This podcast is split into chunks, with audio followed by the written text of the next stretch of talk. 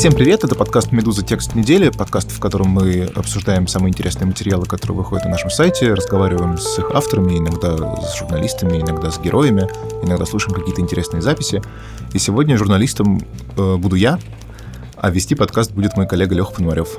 Привет, дорогой. Привет, привет. С учетом специфики истории, конечно, возможно, тебе стоило пригласить коллегу Берга, у которого фамилия звучит практически как у немцев, проживающих в России. Ну, я так понимаю, что коллега Берг в своей жизни единственный раз был в Германии, буквально вот только что, э, совсем буквально передо мной. Ну, я был пару раз, но, в общем, неважно. Э, да, мы сегодня будем говорить про текст э, Кости Бенимова, про судьбу немцев, которые жили многие годы, несколько поколений в России и потом в Советском Союзе, подвергались там всяким гонениям, мучениям, репрессиям и так далее, и в конце, уже на, на грани распада Советского Союза, начали уезжать в Германию обратно. Давай, Костя, начнем с того, Просто расскажи кратко, как так получилось, что миллионы немцев оказались сначала в России, а потом им пришлось переселяться обратно на родину. Ну, это очень древняя, на самом деле, история. Она началась э, при Екатерине II, хотя, ну, понятно, что там немцы жили в Российской империи раньше, там, начиная с Петра, наверное. Но Екатерина II придумала такую классную штуку. Она решила, что страна, которая, империя, которая ей досталась в управление, довольно большая, народ в ней не то чтобы очень много, народ не то чтобы особенно продвинутый, а делать что-то нужно. И у нее перед глазами был пример прусского короля Фридриха, который, у которого тоже было, было много неиспользованной и незанятой земли, и он приглашал разных э, германских, немецких колонистов. Э, надо просто помнить, да, что Германии тогда не было, была Пруссия, была Австрия, и немцы жили помимо того, что в этих больших странах, в Пруссии, Австрийской империи, в кучу маленьких других княжеств по, по, на всей территории нынешней Германии. И вот, посмотрев, как это делает Фридрих, она решила, что, наверное, почему бы нет, почему бы Россию не обустроить тоже с помощью приглашенных э, немецких колонистов. И вот, начиная с 1763 года, немцы начинают сперва по чуть-чуть, потом все больше и больше приезжать в Россию. И вот, ну, где-то примерно 150 лет они жили там очень специфическим образом, да, они жили, во-первых, компактно, во-вторых, э, мало смешивались с местным населением, сохраняли культуру, язык, какой-то специфический немецкий образ жизни. При этом они налаживали хозяйство, они обрабатывали землю, они там производили какие-нибудь ткани, занимались кучей разной промышленности. Все это, разумеется, уходило прямиком в империю, они платили довольно большие в империи налоги, не сразу, но потом начали. И вот они, в общем, стали э, частью жизни в тех, вот в тех местах, где они поселились. Расселяли их в основном в Поволжье и в Сибири, да, насколько я помню? Их селили в разных местах. Э, изначально они могли селиться э, например, на, на, в, те, в тех землях, которые сейчас Западная Украина. Какие-то поселения сразу возникали в, Казах, в нынешнем Казахстане. И действительно очень много было в Поволжье, да. Поволжье вот оказалось, оказалось вот ближней такой, да, частью центральной России, где было много плодородных земель, и которые вот с помощью колонистов тоже довольно активно возделывали и, и осваивали. Тут есть такой момент, да, что чтобы, чтобы они приезжали в Россию, их нужно было чем-то привлекать. Э, для этого придумали целую категорию льгот. Во-первых, колонисты были отдельной вполне категорией населения, им полагались э, всевозможные льготы. Освобождение от налогов, бесплатная земля и так далее. И одно из ключевых было освобождение от воинской повинности. Это было очень важно, потому что ехали в основном не обычные немцы, а всевозможные религиозные сектанты, на самом деле. Люди, которые по религиозным соображениям, например, не могли служить в армии. И в местах, где они родились жили, там, в, в тех самых там, чешских, немецких княжествах, их за это страшно преследовали. И Россия была местом, куда они могли спокойно ехать, э, да, как это называется, отправлять свое собственное богослужение. Это люди, на самом деле, ну, многие были вообще менонитами, то есть э, не то же самое, но родственное религиозное течение амишам американским. Люди, которые не принимают да, никакого, ничего вооруженного, не могут брать в руки оружие, а должны просто работать на земле и жить простой жизнью. Ну да, их начали призывать в армию в какой-то момент именно... Да, в, именно так, да. В 1870-е годы, когда началась э, довольно большая в Российской империи реакция и, и огромное количество автономий языковых стали упразднять. Это коснулось и поляков, э, герцогства Варшавского, и финнов, и немцев тоже. Там началась русификация, всех начали призывать. И вот тогда уже началась эмиграция, на самом деле. Первая эмиграция немцев из России, это вот тогда, в 1870-80-е годы. Десятки тысяч людей поехали, но, правда, тогда не в, Амер... не в Германию, а в Америку. И вот до сих пор огромное количество американских менонитов – это русские немцы живут в Америке. А потом, да, потом Первая мировая война, Германия противник, соответственно, там очень много драматических историй, когда это все начиналось, немцы значит, пытались призваться в армию или там заверить, наоборот, русские власти в своей лояльности, но это не помогало начались какие-то там репрессии из, из вот, украинских пограничных земель, тогда начали пытаться уже переселять вглубь, немцев вглубь, вглубь империи. В Москве в 1915 году был довольно серьезный погром, несколько дней в мае 15 года, громили магазины, разбивали окна в квартирах, посольство, посольство немецкое разграбили. И понятно, что русские немцы тоже пострадали в, это, в, это, в этом во всем. Но я так понимаю, что после того, как Российская империя рухнула и э, пришла советская власть, то стало ничем не лучше, а даже в какой-то момент еще хуже. Ну, там начались, конечно, такие тоже интересные фокусы, потому что вообще это, это очень любопытный сюжет. Есть такой историк Александр Эткинд, у него несколько лет назад вышла книжка под названием «Внутренняя колонизация», где он, в частности, пишет про, коротко, правда, но пишет про русских немцев и про то, как они повлияли на культуру и историю России. И у него довольно интересный эм, как сказать, интересный пич. Он говорит, что поскольку немцы жили общиной, эта община была очень специфическая. Там, например, очень часто могла не быть не быть частной собственности. Собственность была а, коллективная. Некоторые были вообще похожи на кибуцы. То есть там, например, мужчины и женщины жили раздельно, все дети считались общими, ходи, жили в отдельных тоже детских местах, и матери и отцы могли с ними там по расписанию раз, там, пару раз, ну, по каким-то определенным часам общаться. В общем, все это дело сыграло роль в том, как э, русские мыслители политические в XIX веке видели идеальное устройство страны. Вот эта история с общиной, да, как э, общиной, как, э, как сказать, родоначальником всего русского земельного устройства. Она, на самом деле, очень перекликается с тем, что видели, что, что русские мыслители видели у немцев. Более того, многие из них, там, от Чернышевского до Ленина, они, собственно, жили в Поволжье, то есть буквально рядом с теми губерниями, которые, с, которые были колонизованы немцами. Ну, то есть идея коммуны потом возникла тоже как бы параллельным, не знаю, Да, да, то есть это явно был как бы, это явно был один из источников вдохновения для, для людей, которые потом сперва задумали революцию, а потом, возможно, были ее идеологами. Но когда революция победила, выяснилось, что как бы все, все немножко не так, и что отношение сразу, сразу очень резко поменялось. Во-первых, была довольно сильная антирелигиозная пропаганда, а для немецких колонистов э, вот эта вот связь с своей верой, она была очень важная. Во-вторых, ну, сразу же, да, начался военный коммунизм, начал, начались, началось там коллективизация и раскулачивание. Немецкие хозяйства, которые были вполне благополучные, зажиточные и так далее, они одними из первых эм, стали, привлекли к себе внимание э, вот этих самых новых властей. И да, и, в общем, немцы переживали то же самое, что и другие э, русские крестьяне их, их, их грабили, их арестовывали, их ссылали, и все вот это, это, это началось буквально сразу с 20-х годов. Была одновременно параллельная история, собственно, с поволжскими немцами, да, которые как раз после революции получили свою собственную автономию. И вот где-то с начала 20-х годов до 41 года была в составе Советского Союза, э, РСФСР, да, была автономная республика немцев по Волжье, которая до поры до времени меньше страдала от репрессий, меньше страдала от, от государственного вмешательства, чем другие места, где жили немцы. Потому что немцев начали депортировать из других мест, там, да, э, вот как раз из Украины из, и, и так далее, э, начали депортировать еще уже в 30-е годы довольно мощно. Вот. А поволжские немцы до 41 года, то есть до начала войны, вполне сохраняли какую-то вот, вот такую свою более-менее относительно спокойную жизнь. Ну и там в итоге все закончилось какой-то глобальной зачисткой, да, НКВД, какая-то антифашистская операция против, значит, враждебных элементов. Да, там начали искать шпионов, э, и, разумеется, нашли, хотя совершенно непонятно, были они там или нет, но понятно, что это скорее политическая была история. В общем, есть указ, э, который основывается на, на донесениях НКВД, что там десятки тысяч шпионов и диверсантов, и чтобы исключить, да, чтобы не ставить советское руководство, как бы, чтобы не вынуждать советское руководство при, прибегать к карательным мерам, лучше всех взять и переселить. Как бы не очень понятно, как если они переселят всех в Сибирь, в Казахстан, вместе с теми, с теми же 10 тысячами шпионов, не очень понятно, да, что изменится. Но мотивировка была им именно такая.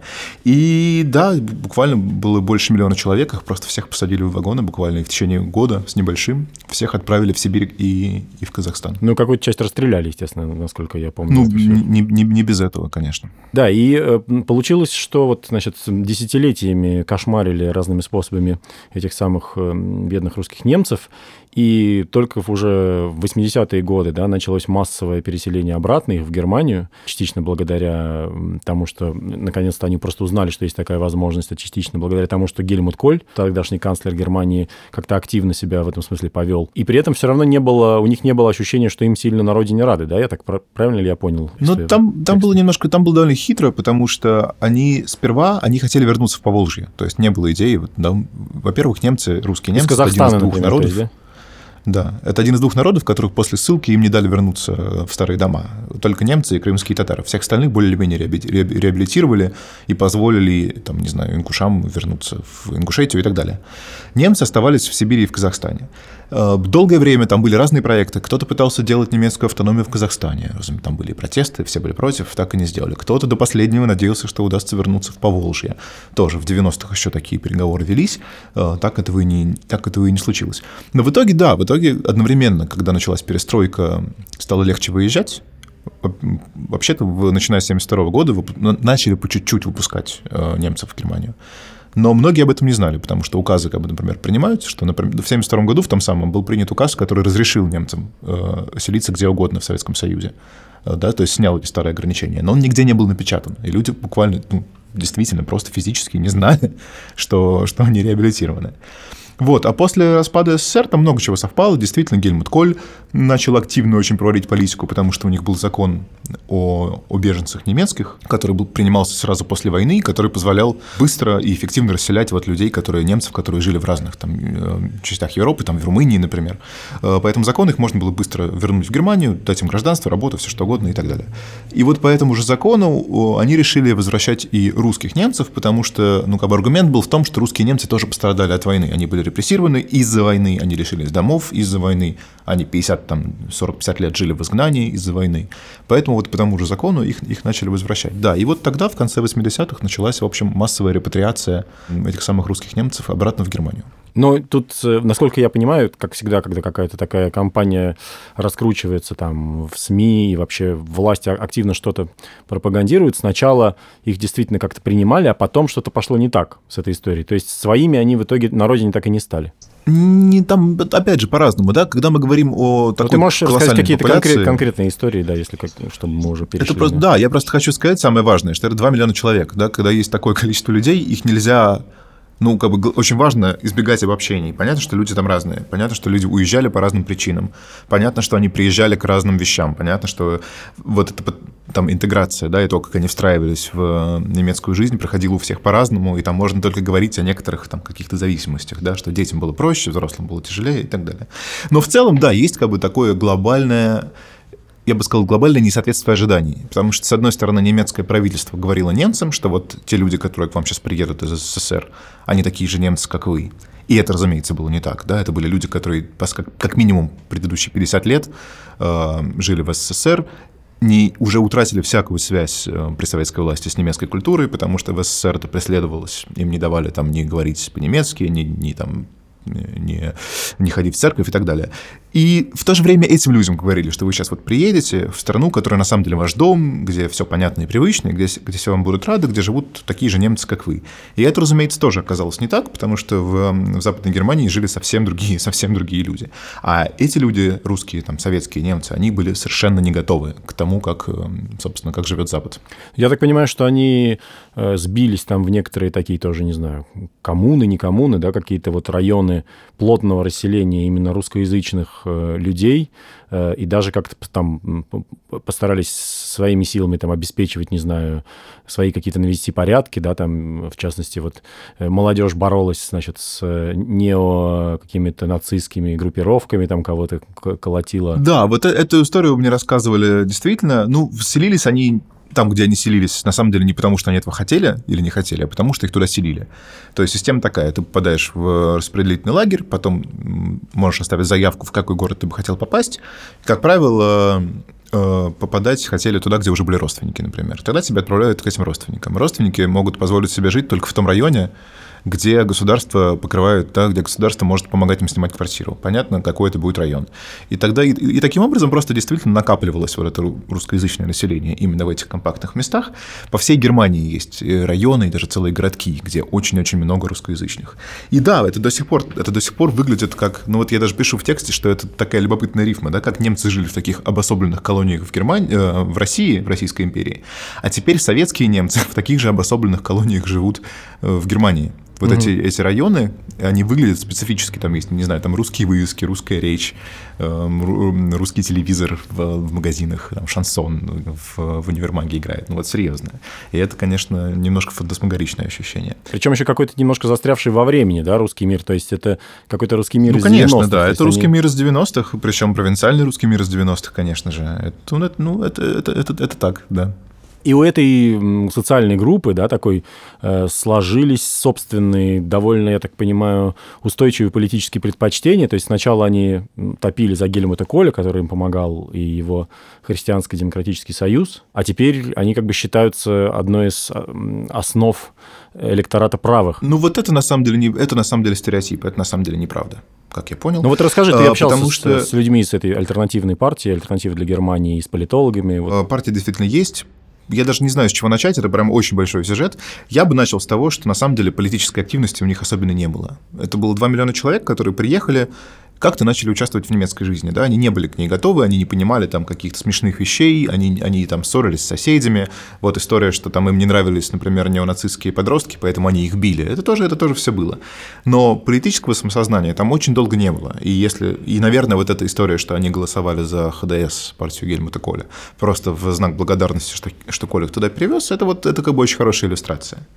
А потом выяснилось, что очень многие из этих людей действительно как бы не очень верят, что немецкие политики, в том числе из ХДС, защищают их интересы. А интересы их, в общем, они сформированы под, под влиянием десятилетий советской жизни. Да? Это люди, которые не очень понимают, ну, опять же, да, не все и не всегда, но если уж обобщать, то есть люди, которые не очень понимают открытость, мультикультурность, э, демократию. Это, это вещи, которые им просто непонятны. Ну, просто потому, что они родились и выросли в другом мире.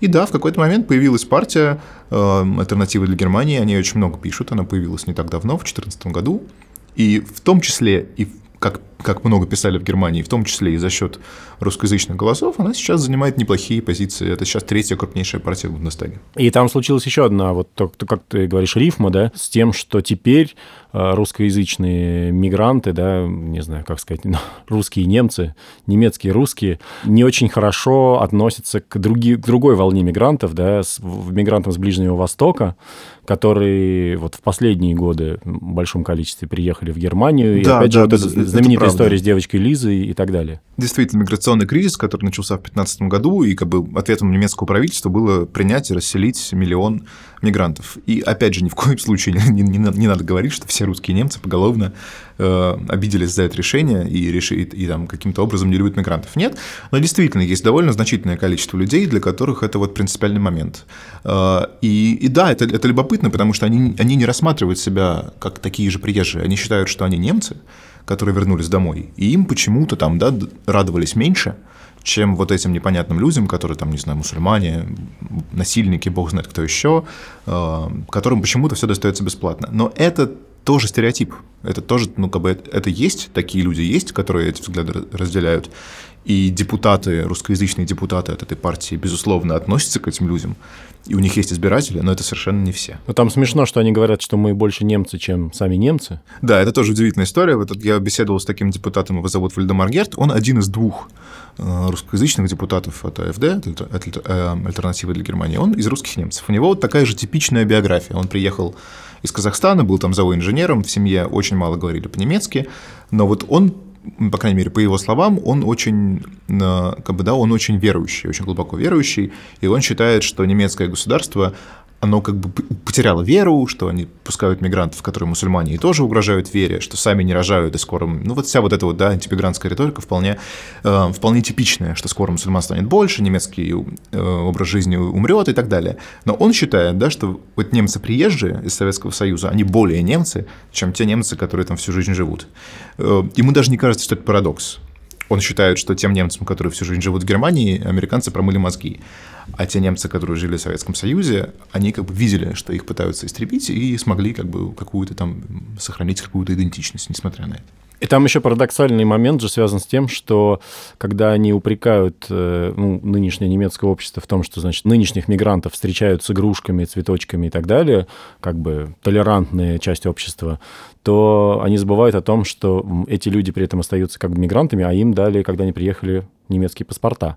И на самом деле, конечно, немецкий паспорт гораздо более важная штука, чем плюшевые игрушки. Ну, и конечно. Слушай, ну я бы сказал, что на самом деле это все как бы следствие работы с электоратом если я, я разговаривал с политологами, которые сразу вот после, вот после последних выборов сентябрьских 2017 э, года, когда, собственно, альтернатива получила вот эти хорошие результаты, очень много стали писать, что это все русские сделали, что это пятая колонна Путина и бог знает чего еще. Это все, вот, все было в прессе именно так. Но сейчас э, после этого было первое исследование о том, собственно, как себя ведут э, русскоязычные избиратели. Выяснилось, что примерно 15% русскоязычных немцев голосуют за АФД а результат по стране 12,8%. То есть, ну, чуть-чуть больше, да, но не то, чтобы они голосуют поголовно, или не то, чтобы это какая-то колоссальная разница. Нет. Но при этом верно и то, что АФД очень плотно работает с русскоязычным электоратом. Это единственная партия, которая всю агитку, все материалы выпускает на двух языках которые агитируют за себя в соцсетках русских, ВКонтакте, в Одноклассниках и так далее. И они, собственно, они говорят очень простую вещь. Они говорят, вы немцы, вы немцы по крови, вам не нужно никуда интегрироваться. Вы настоящие немцы. И в этом как бы этого достаточно. Голосуйте за нас. Мы тоже считаем, в отличие от других политиков, мы как раз тоже считаем, что вы настоящие немцы, никакой дополнительной интеграции вам не надо, и мы вместе остановим мигрантов. Ну, понятно, что многие, конечно, на это ведутся. Хорошо, если от, э, отталкиваться от этих стереотипов, да, которые установились, я так понимаю, что в основном, конечно, опять же, благодаря там медиа и всяким пропагандистским штукам, в основном в адрес мигрантов, будь они там польские, не знаю, ближневосточные или русские, э, какие-то отрицательные стереотипы держатся там в, в обществе. Э, ну, какое у тебя ощущение, ты общался с разными людьми, я так понимаю, что до сих пор продолжают люди ехать, вот у тебя есть история Ольги Шрейбер, которая вот буквально год назад, да, пере, переехала в Германию. Да, да, еду до сих пор. Едут, как правило, по вполне как бы рациональным экономическим соображениям. В России жить как бы, не, очень, не очень комфортно, а в Германии кажется, что лучше. А дальше, ну да, возникают у всех, у всех возникают трудности. Вот Ольга, она уехала в конце 2017 года, она из Поволжья, кстати, три года работала в Москве, и за, за три года, кажется, там три или четыре раза ее увольняли. И она вот от этого уезжала, да, от, от того, что в России все непредсказуемо, что серое законодательство и все такое. Ну вот она приехала, попала вот в этот распределительный лагерь, как все во Фридланде, там пожила три дня там, потом ее направили в общежитие, где там в русском общежитии закончились места, ее направили, направили в общежитие, где в основном жили мигранты. И тоже она говорит, что она, как бы, она уже не из того поколения, которое мигрантов не любит, но не то, чтобы ей было очень уютно там жить. Наконец она нашла квартиру. Квартира очень далеко. В Москве она жила на Преображенке, ездила гулять в Сокольники, и вот очень так мне рассказывает, как она любила вот близость к центру и вообще и все. А там она живет в таком обычном, вот таком дальнем-дальнем спальнике. Это трогательный момент, потому что студия Gentle, на которой мы записываем большинство подкастов в Москве, она находится на Преображенской площади, и зачастую э, там гости, которые к нам приходят в гости, воспринимают это как какой-то удаленный от центра район, а между тем вот э, здесь мы понимаем, что, так сказать, люди ностальгируют по да, старым люди, московским люди райончикам. Но скорее по, поблизости Сокольников, а не по самой Преображенке, конечно, но все равно. Вот, но она считает, ну, она как бы сделала выбор вполне осознанный, да, понятно, что в этих, в других немецких семьях могли быть совершенно разные истории. Я, например, говорил с таким Ник Афанасьев, он писатель, журналист берлинский. У него, например, семья смешанная, как и большинство, на самом деле, семей. Э, мама немка, а папа русский. И вот мама уехала в 92 году, взяла сына, вот они решили, что они поедут в Германию и будут там строить э, более лучшую жизнь для себя, а папа поехал за ними через пару лет.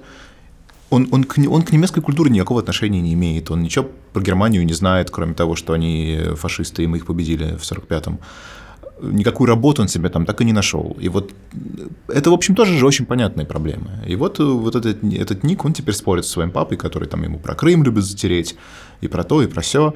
А, ну да, вот человек, который вообще не немец, да, ничего не имеет, никакого отношения к неме- ни к чему немецкому не имеет, но вот как-то живет, такая что-то у него в голове происходит. Ну, в общем, в общем, вполне понятно. Самый, наверное, ну, центральный персонаж у тебя в тексте э, Виктор Лихтенберг, который вначале, ну, у меня сложилось такое ощущение, да, что я не очень понял, зачем он. То есть, ну, типа, его жизнь так сложилась, его родственники тоже переезжали из Казахстана, и вроде как он тоже поехал, но на самом деле и поехал, потому что он пил, у него был прям алкоголизм, он думал, что он вот еще немного и умрет, приехал в Германию и тоже так не смог себя там по первости найти, да, и, и, и начал дальше пить. У меня были такие немножко смущения по поводу его мотивов, э, ну, какие-то непонятки, да, вот когда начинаешь читать текст. Но в итоге как-то у него все вроде сложилось неплохо. Расскажи про его историю, ты с ним тоже общался, я так понимаю. Слушай, ну Виктор, он интересен как раз тем, что у него не, не совсем типичная, не совсем типичная биография, с одной стороны, а с другой стороны, очень типичная. Э, человек, который родился вот в такой вот в русско-немецкой семье в Казахстане, родители оба, разумеется, были высланы, один в Омскую область, э, один в Карагандинскую, вот они вот там на границе этих там двух областей, двух республик каким-то образом умудрились познакомиться. Жена у, у Виктора уже русская. Но вот он родился в такой немецкой многодетной семье. Немецкого там было к, к моменту, когда он родился в 64 году, да, только фамилия на самом деле. Дети ходили в обычную советскую школу, их там дразнили, называли фашистами и так далее. Э, я страдал просто за одну национальность, да, так скажем. В принципе, я понимал этих детей. Почему? Потому что такая пропаганда, фильмы военные, да, постоянно э, раз в неделю эти фильмы э, в, в клубе там показывали по телевидению, все немцы, немцы, немцы, немцы. Дети, они же жестокие, и где-то мне тоже досталось за одну фамилию только, за нацию, не, не зная языка немецкого, в общем, вот где-то там были в мой адрес такой. Я, конечно, когда еще был таким ну, глупым, там, пытался ответить, там, дрался за это, доказывать, что я свой, что я не такой, но это ни к чему не приводило, еще больше их э, злило, да, это. И государственные были притеснения, и просто вот обычные культурные, да, действительно, ну, как бы, наверное, тебе неприятно. Ты родился в этой стране, у тебя просто другая фамилия, тебя поэтому называют фашистом. Фашист — это же, в общем, главный враг, да, война закончилась 20 лет назад. И вот он живет какой-то вот этой жизнью непутевой, он рассказывает, как он пил в Советском Союзе и так далее. Потом в начале 90-х он решил, как он говорит, вспоминая бабушкины рассказы, что вот мы с Германией, в Германии христиане, там, Бог и так далее, он решает вернуться. Он решает вернуться и даже отказывается выпить с братом, как он рассказывает, да, и говорит, нет, ты меня давай отведи в церковь, хочу найти Бога. А брат уже брат переехал раньше его... него, да. Да, ну брат переехал там на пару лет до этого, в общем, тоже, тоже нормальная история. Вот, и в этой церкви он обнаруживает э, молодого пастора с серьгой в ухе и понимает, что нет, не может быть никакого Бога здесь, это же подумать страшно. И он очень как раз честно об этом рассказывает. Он говорит, ну ты пойми, я приехал из Алма-Аты 94 -го года. Чтобы это понять, меня, это надо было жить в то время, 94 год, консервативный город. В Алмате, если бы мы встретили где-то мужчину с серьгой в, в ушах. Ничего, что я не снял. Нет, не проблема. Сейчас я нормально смотрю. Просто то время надо понять, да. Ну там просто убили бы, да. Ну, если не убили, то вырвали с мясом, так скажем, да. То есть он там бы в то время и в том городе, где жил, да. Может, в другом так не было, но я с такими понятиями приехал, много друзей сидевших и все, ну это все оттуда же идет, да, и, и когда я видел, что вот такой пастор там, то просто я сказал, здесь Бога нету, и все, и я как бы сорвался, э, решил добивать свою жизнь здесь. Поэтому он, собственно, снова запил. Там стояли еще на тот момент э, российские войска в Германии. Он, он наладил связи с солдатами, покупал у них водку по дешевке. Они там бухали на этих, эту водку в этих своих микрорайонах. Немцы, разумеется, в округе были в ужасе. Вот, но потом, понимаешь, потом у него, ну, не знаю, он, разумеется, говорит, что это все Бог, что он нашел Бога в другом месте в русскоязычной церкви, и потом как-то вот сам начал миссионерствовать, и потом сам стал пастором, и как-то все вот, все вот так у него пошло и наладилось. Но, понимаешь, понимаешь, не просто же наладилось. Он... Пастор – это человек, который вообще-то объясняет другим людям, как им жить. И у него церковь тоже в окраинном совершенно районе. Туда приходят люди. Вот я был на службе, там было человек 100 ну, может быть, чуть-чуть меньше, но несколько десятков все по-русски. Это люди там тоже приезжие, которые тоже вот оказываются в этой стране. И он, как умеет, помогает им сориентироваться. Но это не православная он... церковь, я судя по фотографиям. Нет, нет, нет, это, это евангелическая церковь, разумеется, да. Угу. То есть вот в обычной в Кирхе он не нашел Бога, но он нашел какую-то евангелическую церковь тоже вполне, где, правда, служили на русском. И вот там у него все, все сложилось. И вот он беседует с своей паствой, он объясняет им, как, ну, во-первых, понятно, что он, что он объясняет им про, про Христа и так далее. Во-вторых, он, он мне рассказывает, что он говорит с ними, беседует о новостях, обсуждает с ними какие-то конфликты. Они все приходят, что-то спрашивают. Вот, он говорит, что всегда советует не занимать ничью сторону, а политика, дескать, грязное дело, с одной стороны. С другой стороны, он говорит, что когда начался украинский конфликт, у него были какие-то украинские прихожане, и, дескать, вот настолько они были агрессивные, что он их выгнал. Я оцениваю так и стараюсь, чтобы э, не было каких-то склок. У нас началось в самом начале конфликта с Украиной, здесь э, пару семей были с Украины, им пришлось уйти отсюда. Э, но не было с, со стороны русских, русских или казахстанцев, а именно с их стороны была вот эта агрессия, агрессия такая, э, когда я услышал, что надо на Москву сбросить атомную бомбу и все бы это, я его позвал, говорю, иди сюда. Ты верующий? Ну да. Я говорю, ты, я не знаю, сколько в Москве людей живет, 12 миллионов, ну ты уже мысленно их убил. Да, ты уже в мыслях своих сбросил бомбу. Я говорю, нам не подобает э, так, таким образом, да. И, ну, вот это несогласие с тем, что я проводил такую политику э, в церкви нейтральную, почему я не занял их сторону или эту сторону. Ну, то есть и, они хотели, чтобы вы да, то ли их поддержали, да. Ну, каждый хочет. А я, я ни ту, ни ту не поддерживаю, потому что я не, не, не мог и так, и так. Потому что знаю, что и там, и там виноваты. Ну, вот как хочешь, так и, так и воспринимай. При этом он, э, насколько я помню, очень как-то здраво повел себя в этой истории с той, уже упомянутой сегодня с этой девочкой Лизой, фейковая, да, история про девочку, которая якобы была изнасилована мигрантами. Потом это все вскрылось, что это значит, она все выдумала. Но на этой почве подняли большую волну как раз русскоязычные приезжие. Вот. И он, вот он тогда как бы призвал своих прихожан не участвовать во всех этих волнениях. Да, но я так понимаю, что это на самом деле было скорее везение. То есть просто он каким-то образом среди его прихожан был, как он рассказывает, опять же, был человек, который знал родителей этой Лизы, и, в общем, он из разговора с этим прихожанином понял, что, скорее всего, девочка просто наврала, и ничего там такого не происходит. Он понял, что это какая-то политическая история, и вот он сказал своим прихожанам, нет, мы на эти митинги не пойдем, мы в этом участвовать не будем.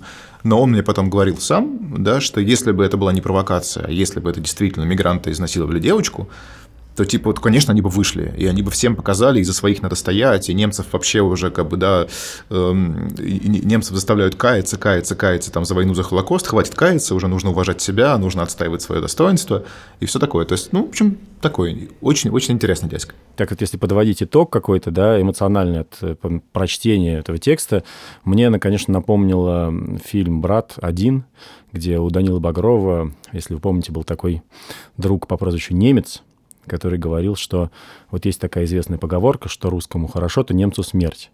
Так вот, э, он говорил, что я живу, чтобы эту поговорку опровергнуть. Да, жалко, что мне это не пришло в голову, когда я писал. Может быть, тоже пригодилось бы. Спасибо тебе, Константин, за интересное чтение. Если хотите почитать текст э, Кости Беню, вот он целиком на «Медузе» висит в разделе «Истории». Да, осталось только сказать спасибо и до встречи через неделю. Да-да-да, не забывайте подписываться на подкасты «Медузы», их у нас очень много уже штук, э, два по цене одного, «Как жить Медуза в курсе», и скоро выходит из отпуска «Дело случая». А это был подкаст «Текст недели», я Алексей Пономарев и... И твой собеседник Константин Бенюмов. Услышимся через неделю.